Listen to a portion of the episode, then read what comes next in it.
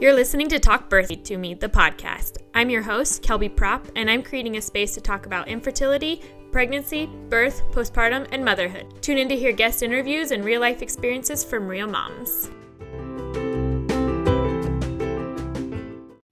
Before we talk to Michelle today, I do want to put a trigger warning on this episode. We do talk about a miscarriage that involves an ectopic pregnancy. Um, so feel free to listen to this, or if you're not at a good spot to do so, go ahead and skip this episode and then come back to it and listen when you're ready for that. Um, I just wanted to give the heads up, and we will get talking to Michelle. Welcome back to today's episode. I'm so excited. I'm going to be talking to Michelle, and we are going to be talking about um, her miscarriage and then go into her pregnancy and then her birth story. Um, if you want to go ahead and kind of introduce yourself. My name Michelle, and uh, I have my wonderful rainbow baby Micah. He's going to be one on Friday, so this is a perfect time to share his birth story with everyone. Be one on Friday, so this is a perfect time to share his birth story with everyone. Perfect. All right. Well, do you want to kind of jump into your first pregnancy? Sure. Uh, so my husband and I were trying to conceive, and we did get pregnant, and um, it was pretty early on. I started having bleeding, which can be normal sometimes. Uh, and then, so we, but we went to the emergency room, like they say to do, just to check. And they thought they saw something, but it was so early on. They thought they saw maybe it was ectopic. They weren't sure. They didn't really look a lot into it.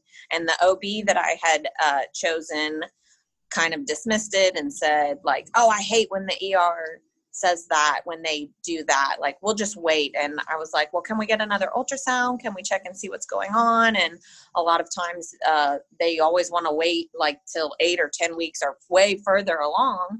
And so nobody really checked on me again and she didn't want to do the ultrasound till i was further along. So i just went home and uh, kind of had a feeling like that that the pregnancy wasn't going to result in a baby. And um, then it's kind of fuzzy, uh, but later on, I started having, you know, they said if it is ectopic, if you start having one sided pain or anything, definitely come back immediately to the ER. And so it wasn't much longer after that, maybe a week or two. And uh, unfortunately my husband was out of town for work and we only had the one car at the time and it was pretty late at night and i started having very severe one-sided pain. When i was laying in bed and i couldn't even move i couldn't even get up and i was like we live on the third story and i was just thinking like oh my god how am i even going to get down the stairs? How am i even going to get to the emergency room? Should i call an ambulance? That's going to be so expensive. I don't even know that i can physically somebody's going to have to carry me down the stairs.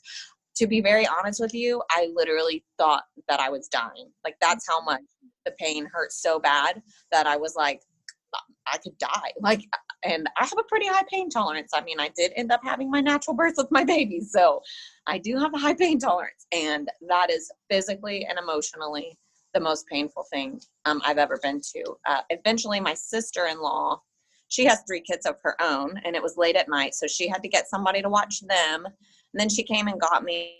And by the time she came, the pain had sort of subsided. So I was able to get down the stairs and go to the emergency room, and they checked. And um, at this point, I think they it was uh, like I guess because the sac had grown and it was a lot larger, they could see it better. So then they were more sure that it was ectopic. And then um, because my husband was out of town, I had to wait for him to get there. I didn't want to make any decisions without him. And then all of a sudden, it was like this urgent thing now. It was like, okay, we have to make a decision right now. And by this time, it's like, you know, into the AMs of the morning, and I haven't slept and I've been in pain, and I'm just like, I can't make a decision right now. And they are like, you need to make a decision. You really only have two options. Like, this is very serious. We have to do something.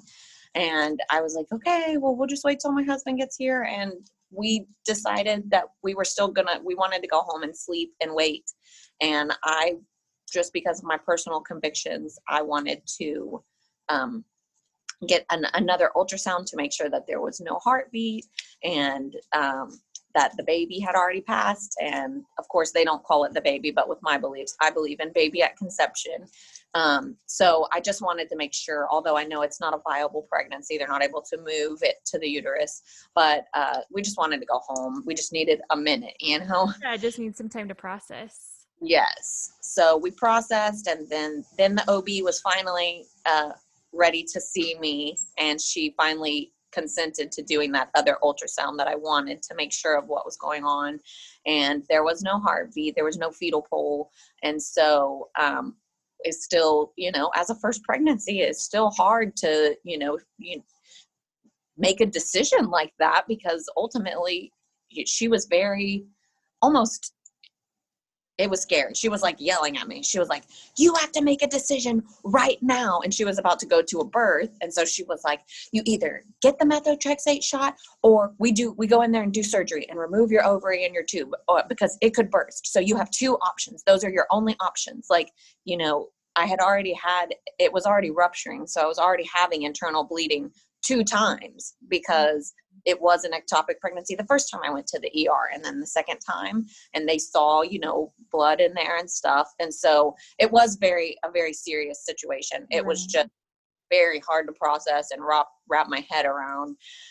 And so um I, I just asked her to step out of the room for a minute and talked with my husband and uh, we had peace about obviously uh, taking the methotrexate shot um, because we didn't want to lose an ovary in a tube for no reason, which yeah. I people that that they get the shot and it still ruptures and they still lose, you know, that side. But fortunately, that didn't happen to us. But so then she admitted me to the ER, and it's a long process to wait for that shot because it's like the chemo drug, and so it has to go through a lot of people.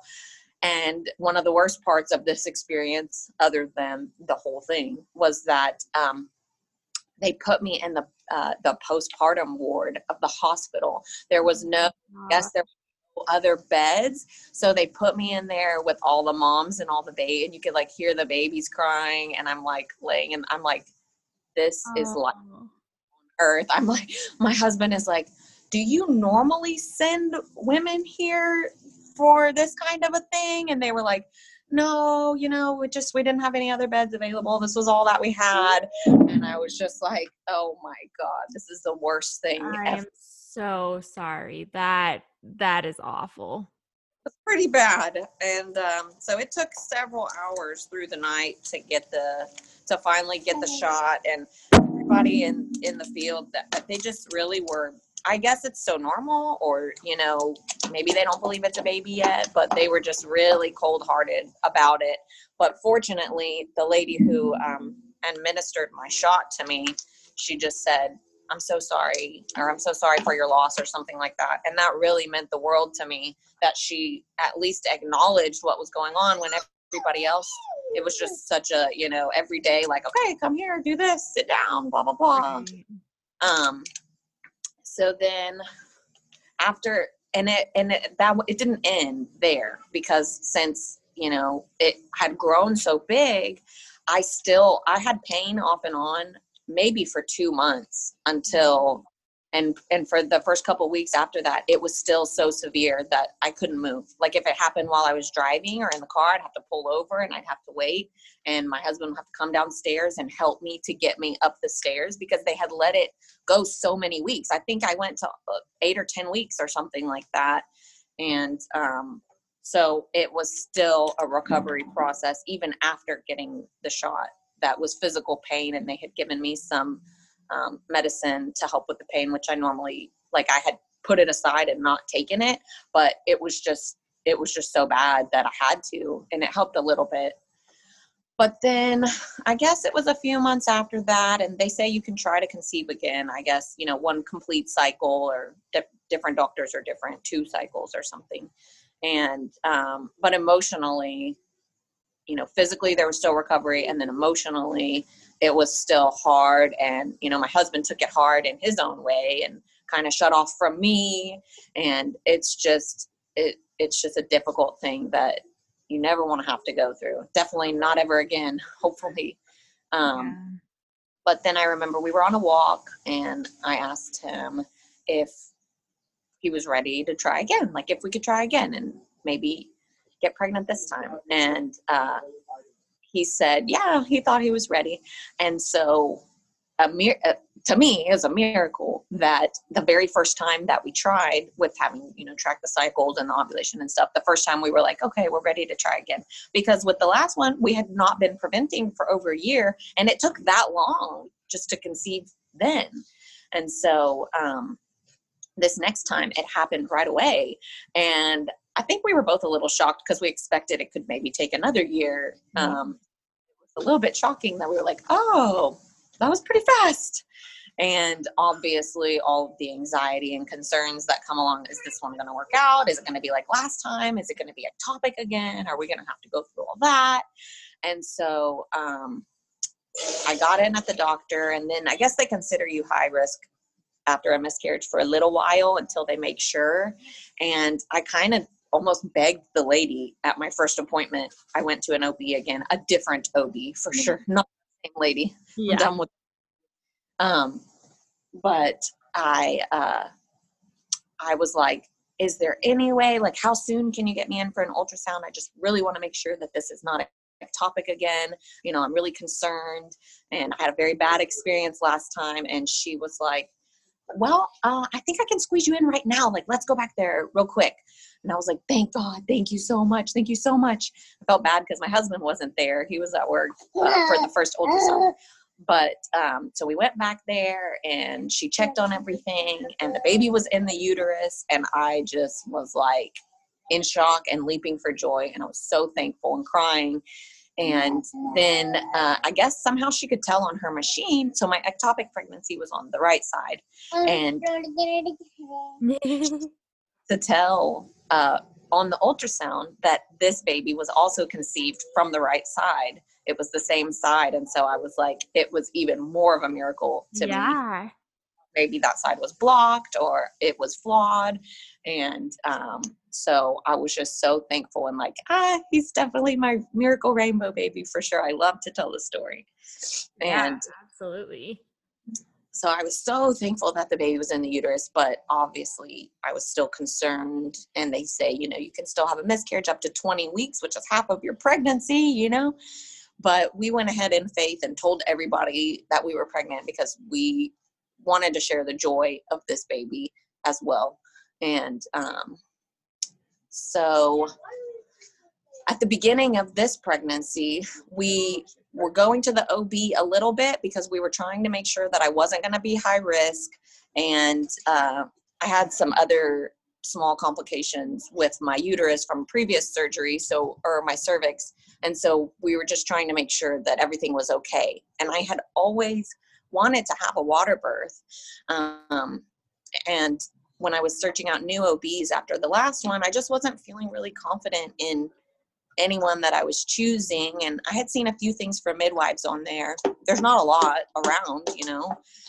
And um, started talking to my husband about it. And he, at, at first, I feel like this happens to a lot of husbands and people in general when they're not familiar with that you have options you don't have to have the typical hospital birth that they lay out for you. You have options what you want to do. You can have a natural birth in a hospital. You can use a midwife. You can birth at home. But people aren't familiar with that. Um, so i started talking to my husband and he was like pretty opposed to it at first. But he said that i could go check out the birth center and so I did, and I fell in love, and I really felt like that's where I was going to birth in that tub right there at the birth center. Uh, we live in an apartment, so our walls are pretty thin. I didn't feel like I, I didn't want to give birth in our apartment. It's not anything sentimental to me, anyway. yeah. So, um, so for the first part of the pregnancy, we went back and we were seeing the OB and talking to the midwives, and I was showing documentaries to my husband and educating him and trying to convince him that this is what I wanted and that this was what was best for baby and for me. And um, then eventually he came around to the idea and he said that that was fine, that we could do the birth center. And so um, from then on out, I felt like he was pretty on board. And we went to um, a Bradley class. We took a Bradley method class and uh, at the we went to the 20 week ultrasound and we found out the gender at that and everything was fine. The pregnancy was fairly easy. Uh, i didn't have any nausea. First and second trimester were golden. There was really no problems other than in my head. I was just so pretty much up until that 20 week ultrasound or up until before every ultrasound. It was like it, i was like you know is there going to be a heartbeat this time? Is there going to be something wrong? Like just waiting for that ball to drop for something to happen um, but uh, then come the third trimester i started having terrible braxton hicks like right at the beginning of it and i had them every day all day long for the entire third trimester. So oh, man. that was not super fun, but I was like, well, maybe my uterus will be super strong for the birth and we'll just like push this baby out real quick. that didn't exactly happen either. But um so uh, we went with the midwives and all the funding was there. We paid for it out of pocket. It was awesome. It was provided. Um, did they provide you with a doula?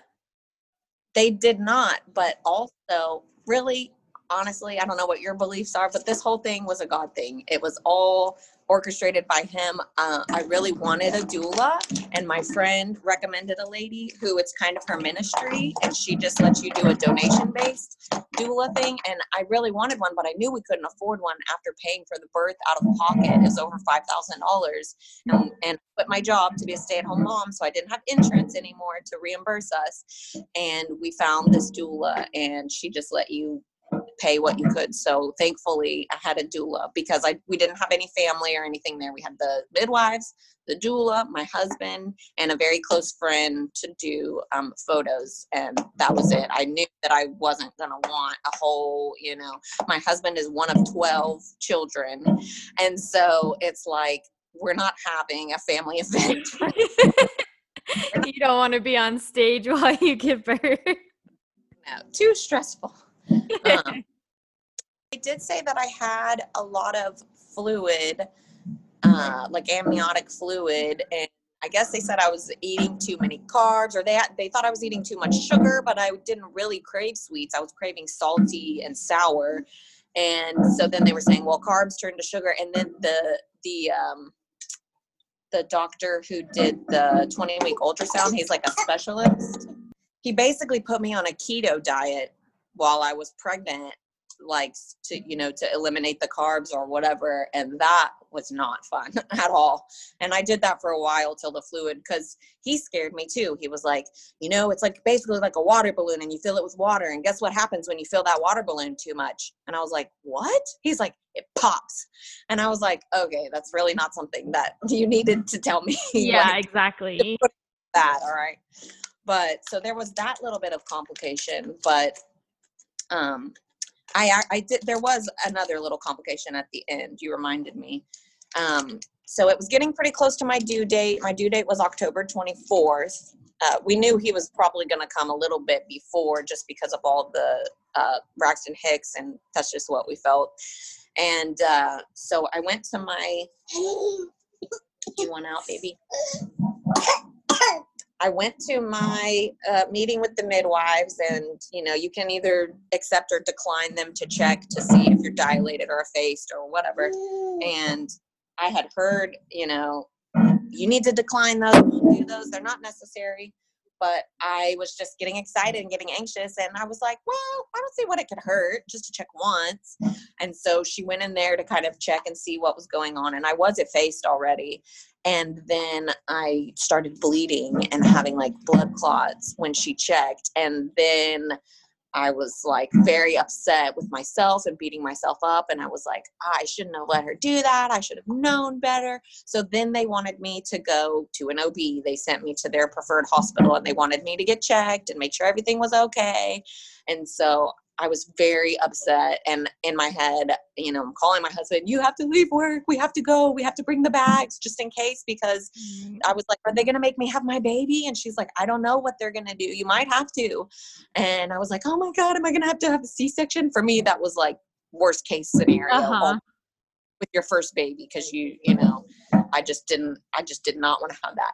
And so in my head, I just kind of had to surrender the idea of the natural birth. And we just had to plan to, well, if we have the baby today, we have the baby today. Um, but they checked me out and everything was fine and they sent us home. And so that was a big relief, but it was just another one of those little things that was just like, oh my goodness, you know. Um, but everything was fine. And so, uh, I guess, you know, they say you get baby out how you got baby in. And I definitely didn't want to go over my due date because I had people from my birth class that did go over their due date and then like too way too much and then had to be induced or go to the hospital. So I was like, well, let's just start trying now and just do all the things just to make sure that we get this baby out in time. and you're excited to meet your baby anyway. Of course.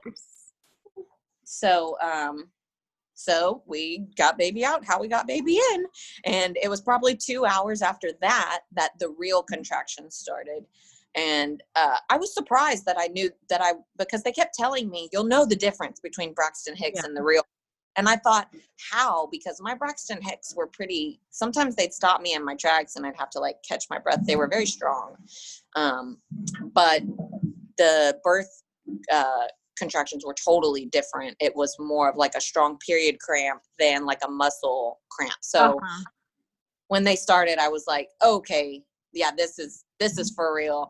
And you know, in the class, they told me, let your husband sleep, let him rest. He's gonna be tired. Don't wake him up. And so I didn't until I labored through the night because it started at midnight. I labored through the night at the beginning by myself. And then it was time for him to get up for work and he heard me a couple times make a couple noises and he's like are you okay and i was like i'm in labor and he was like oh. so then he went to work um, he went to work because we knew it was going to be you know several hours and it ended up being 25 hours of labor total um, so he went to work for a little over half the day and i just labored at home by myself took a shower took a bath leaned over the counter, just, you know, talked to people on the phone, just tried to do stuff to get my mind off of it. And then about 3 p.m., we both heard from the Lord at the exact same time. And he was like, You need to go home to your wife. And so he came home, and my contractions had really started speeding up. And they were so hard to time. I hate that they have the rule on timing them because for me and for others I know, they're not even predictable at all. They're not that consistent, you know, five, three, one, or whatever it's supposed to be. They're just some of them were really two minutes apart, and some of them were way further apart. And so it was really hard to time them. And that contraction, that app, I don't know if I had the wrong app, but it was not working for me. but sometimes uh, it's almost like more annoying to try yeah. and time them instead of just like being like, okay, like these are definitely more intense. Definitely. Here's the deal.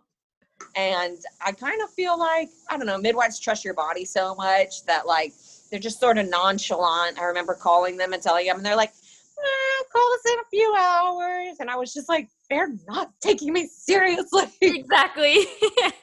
and, uh, so when my husband came home, we went, we tried to go for a walk, but like I said, we were on the third floor. So we went down the stairs and then we got you know, several feet or whatever, not very far. And I was like, this is too much. Like, I can't, like, the contractions is too much. We need to go upstairs and call the doula. And so I wish I'd called her sooner, but I was just trying to be strong and trying not to put anybody out. And yeah. So, you know, it's your first birth. You don't really know how it's going to be. Mm-hmm. So, you know, by the time she got there, she was like, you're really in labor. Like, you don't have to wait for the midwives to say it's okay to come. You can just go. And I was like, Are you sure? And she's hmm. like, yeah. You just tell them we're coming and we need to go now, like right now. I was like, yeah. Okay. And I wish that I could have given birth at home because I feel awful for the women in the hospital that lay in the bed. That is the most uncomfortable, painful position because I laid in the car and it's only by the grace of God that we could even make the 30 minute drive because I just tried to close my eyes and like tune out because it was not fun in the car. It was not fun to get down those stairs and get in the car. And then by the time we got there, and there's stairs at the birth center too. and we got there and they checked me, I was already like seven, eight centimeters dilated. And I was just like, I was asking them on the phone, I'm like, can you please run the tub? Run the tub. Get the tub filled, please. And they didn't start running the tub yet. I think they just got there. And so I was laying in the bed at the birth center and I was like, please, how much longer until the tub's filled up? I just want to get I in need the water. and it was a big tub so it took a long time to fill up but finally but when the doula started doing the hip squeezes those are golden those are amazing. I recommend everybody get a doula strictly even just for those because maybe your husband might know how to do you know hip squeezes but the doula has practice and they have those muscles developed for that. Yep. i wish i'd called her sooner because those make the contractions totally tolerable and bearable in my opinion. Um, so she did those till we got in the tub and then i guess i don't know when i got finally i guess we got in the birth center around 7 8 p.m and it feels like it was like almost 10 before i could get in the tub or something i don't know. And um and the tub wasn't very comfortable for me because i'm a, a pretty short girl and it was so big i couldn't get any traction to like hold myself up out of the water and i didn't really want my husband to get in i was kind of just you know for me it was like i'm very focused don't talk nobody touch me i'm just doing the thing just like give me water and leave me alone please. And um so it it was not very comfortable in the tub. The water made me feel better but the size of the tub was uncomfortable. And then you know we kept switching positions and they'd say uh you know nobody can tell you how long how much longer or when your baby's going to get there and they'd be like okay well why don't you try flipping onto all fours and then they'd be like that's how my baby came out when i got onto all fours so try all fours so then I'd labor like that in the tub for a while. And then they'd be like, okay, well, maybe try squatting. Yeah, that's how the other lady's like, that's how my baby came out. We did squatting, squatting. And I'm like, in my head, I'm just thinking, y'all are all lying to me. this baby's taking forever. Right? I feel like everybody that hits that point, that's all I ever hear is like, you're lying to me. This baby's not coming. You are lying. like, I promise. And then we knew when I hit transition because I was just, I didn't say take me to the hospital and give me medicine. I just said, I don't know how much longer I can do this. And everybody was like, Yep, that's transition. And then that's when the pushing started. And uh, pushing the pushing stage lasted about two hours for me. And they got these handles that um, stuck onto the side of the tub. So that was helpful for squatting. And then I finally felt the, I started, I was like, I need some encouragement. So I started feeling around down there and I could feel the bag of waters because it hadn't um, bursted yet, which I didn't know because I was in the tub. So it felt like a little water balloon coming out. And then when I moved that aside, then I could feel the baby's head.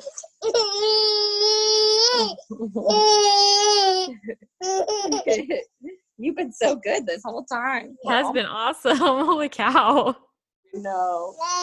I know. You just want to do something else.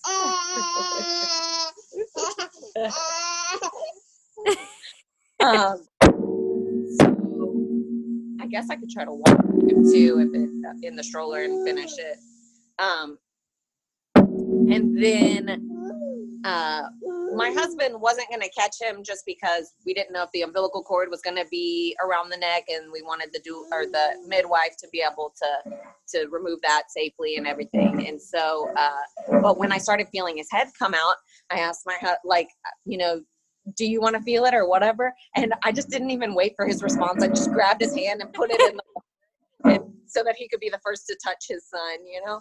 And he was like wide eyed looking at me, like, oh my God, like in shock and, you know, feeling all the things and like, wow, this pregnancy really, really is resulting in a baby, you know? Exactly. And, um, so after a while of pushing, then finally, uh, the the bag of waters i guess broke as he was coming out because he had the a veil birth where the bag of waters was over his head which was really special uh, to me. And also i was thankful for because I was uh, I was GBS positive and I declined um, antibiotics, and so uh, I felt I just felt like that was just an extra little bit of protection that the veil was over him as he came out. So, um, but and he came out all in one push, which I was also thankful for because I know sometimes you birth the head and then you have to wait and push a couple Right. more times to get the rest of the baby out. But thankfully, he came out uh, when his head he just came out all in one thing, and he was fine and perfect. And I got the exact birth that I wanted. There was no interventions. There was no problems at all. And um, but after I had him, I had so much blood and so much so many blood clots come out which we kind of knew might happen because when they checked me i had had that issue. I mean they were like there was a like more than we could count um and i had to help them get some of them out of the tub because they wouldn't go down the drain. So i'm not really sure what caused that or what the issue was but everything was fine and i was fine and healthy baby and then we i held him on my chest until 17 minutes later i birthed the placenta.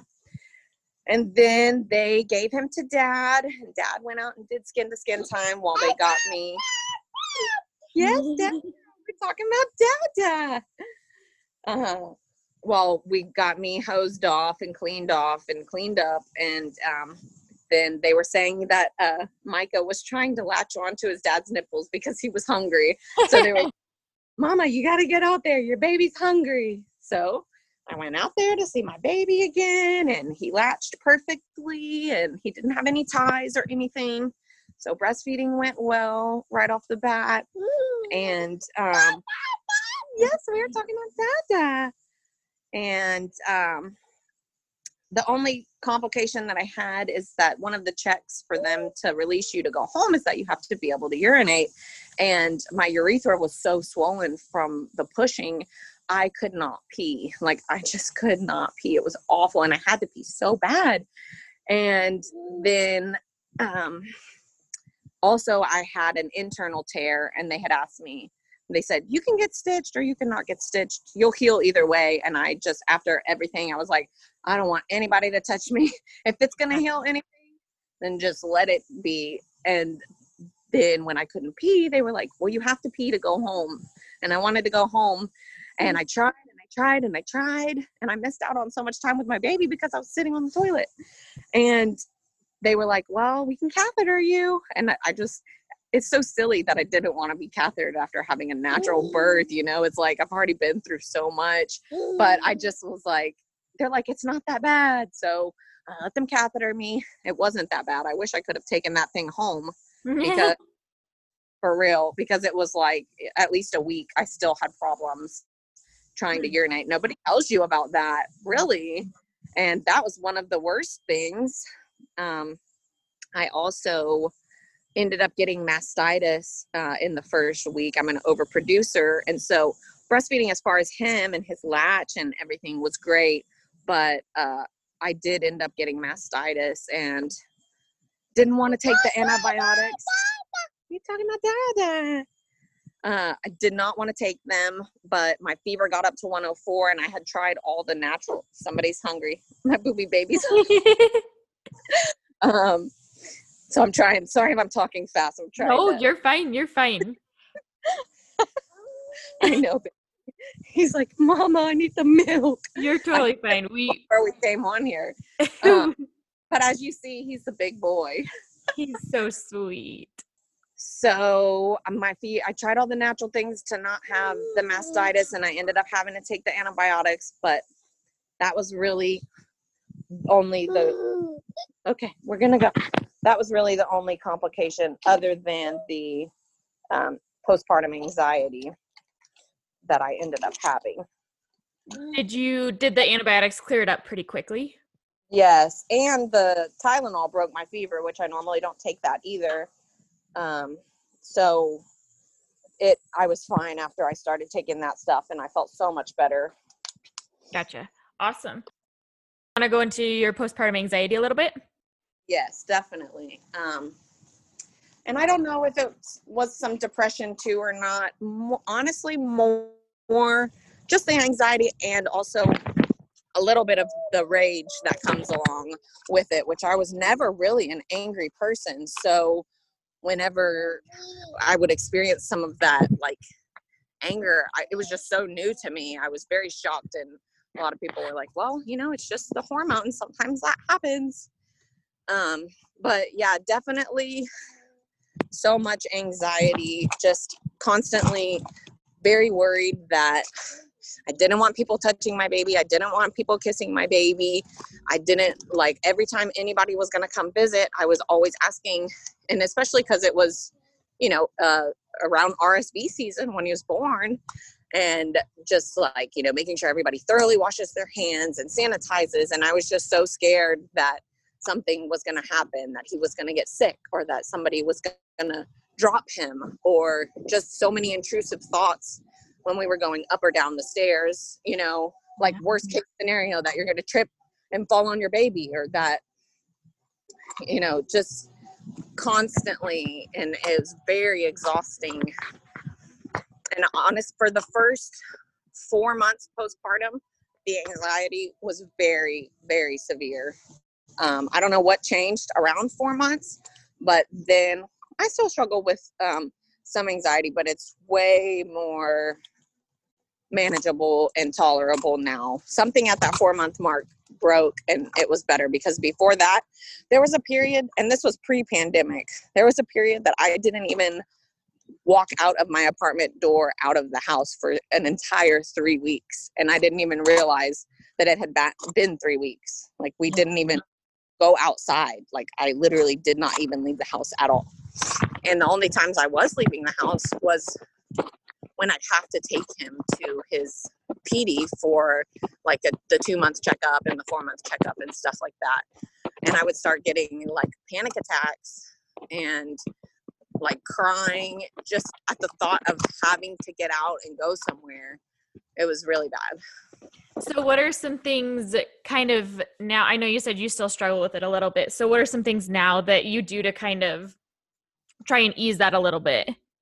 Well, once the weather got better, because you know he was born at the end of October, so then we live in Texas, but it, it did start to get a little bit uh, warmer out rather than it being so cold. And I didn't have a stroller at first, so I would just wear him for the walks. But then a friend gifted us a stroller, and so really at his four month um, appointment, I was just such a mess. I was crying in the doctor's office, and I was so embarrassed, and I couldn't get myself together, and you know they gave me some resources for counseling or whatever and he did tell me some supplements that i could change. So i changed up my supplements and um, then i just realized you know really nobody's going to make it better for me and i'm not the type of person that wanted to get on any kind of uh, like medication that's not a natural supplement. And so i just i made a list of things that made me feel better and that i would do. So i started you know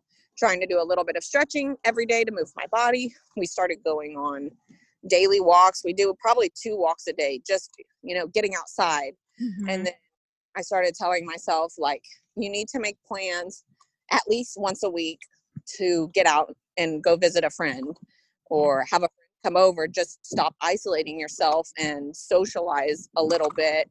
You know, have a play date with another mom and a baby or something like that. So, um, and start trying to eat a little bit better because it's hard to cook when you have a little baby. It's hard to cook stuff too. And so I definitely started eating healthier, changed my supplements, started going for walks, get out in the sunshine, socialize with people. Just my advice to moms would be make a list of things that make you feel good that work for you and then try to do at least one of those things every day if it's you know take an uninterrupted shower wash your hair.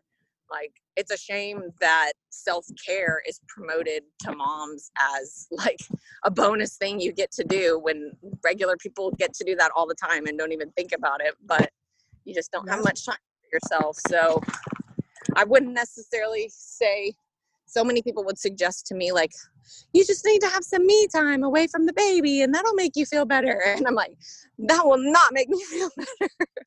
For me, mm. that's not what I wanted. I didn't want to break my baby. I want to break from the housework and the cooking and the cleaning. That's what I want to break from. Yep, exactly. Yeah. Well, was there anything else that you wanted to talk about? I think that's it. I just really suggest um, to moms and moms to be, I always encourage them to do their own research, to know that there's other options than a regular hospital medicated birth and that you can have the kind of birth that you want. I just think it's important for them to be educated and choose for themselves what they think is going to be best for them and for their family. And I also recommend a doula with whatever kind of birth uh, that you're going to have. They can advocate for you and they can just make your birthing experience so much more enjoyable and pleasant. So I just I just wish that moms would just research so that they can make an informed decision and give consent for things that happen to them rather than the birth happening to them. They have control over how it goes. Awesome. Well, thank you so much for coming on and being willing to tell your story about your ectopic pregnancy and your little rainbow babe. So I appreciate you being open and especially about postpartum anxiety. I feel like that's not talked up about enough. Um, so I really appreciate you sharing your story. Thank you so much for having me on. Thank you for yeah. sharing my story. Yep. Thank you for tuning in to today's episode. For more information on today's podcast, to find my online birth courses, virtual and local services, or to support an episode, please go to www.talkbirthytomepodcast.com or follow me on any social media outlet at talkbirthy.podcast. To join our community, go to at modern.mama.society. And if you enjoyed today's podcast, please rate and subscribe wherever you listen. And thank you for all the support. It means the world to me to have you here with me.